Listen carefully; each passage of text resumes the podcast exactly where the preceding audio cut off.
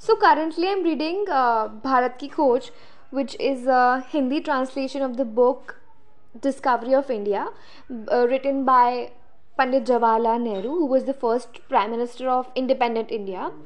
There was a line on the first page which says, इसे उन्होंने स्वतंत्रता आंदोलन के दौर में नाइनटीन फोर्टी फोर में अहमदनगर के किले में अपने पाँच महीने के कारावास के दिनों में लिखा था. When I read this line, it suddenly came to my mind that I have also started writing books when I was imprisoned, imprisoned due to lockdown. I realized that if you imprison yourself, you let your thought be free. Because for a peaceful mind and for a very calm environment, it's very important to be away from people, to not socialize and be in your own world.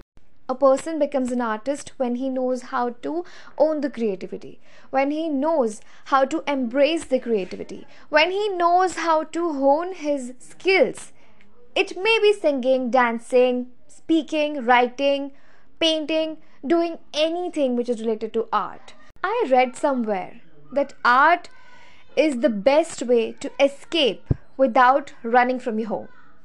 So at the end of this episode, I would like to convey a message, which is that if you want to boost the creativity within you, if you want to be a creative person and you want to enhance your creative aspect, then you have to, to cultivate two things within you, which are: first is patience and second is calm and composedness in your nature and behavior.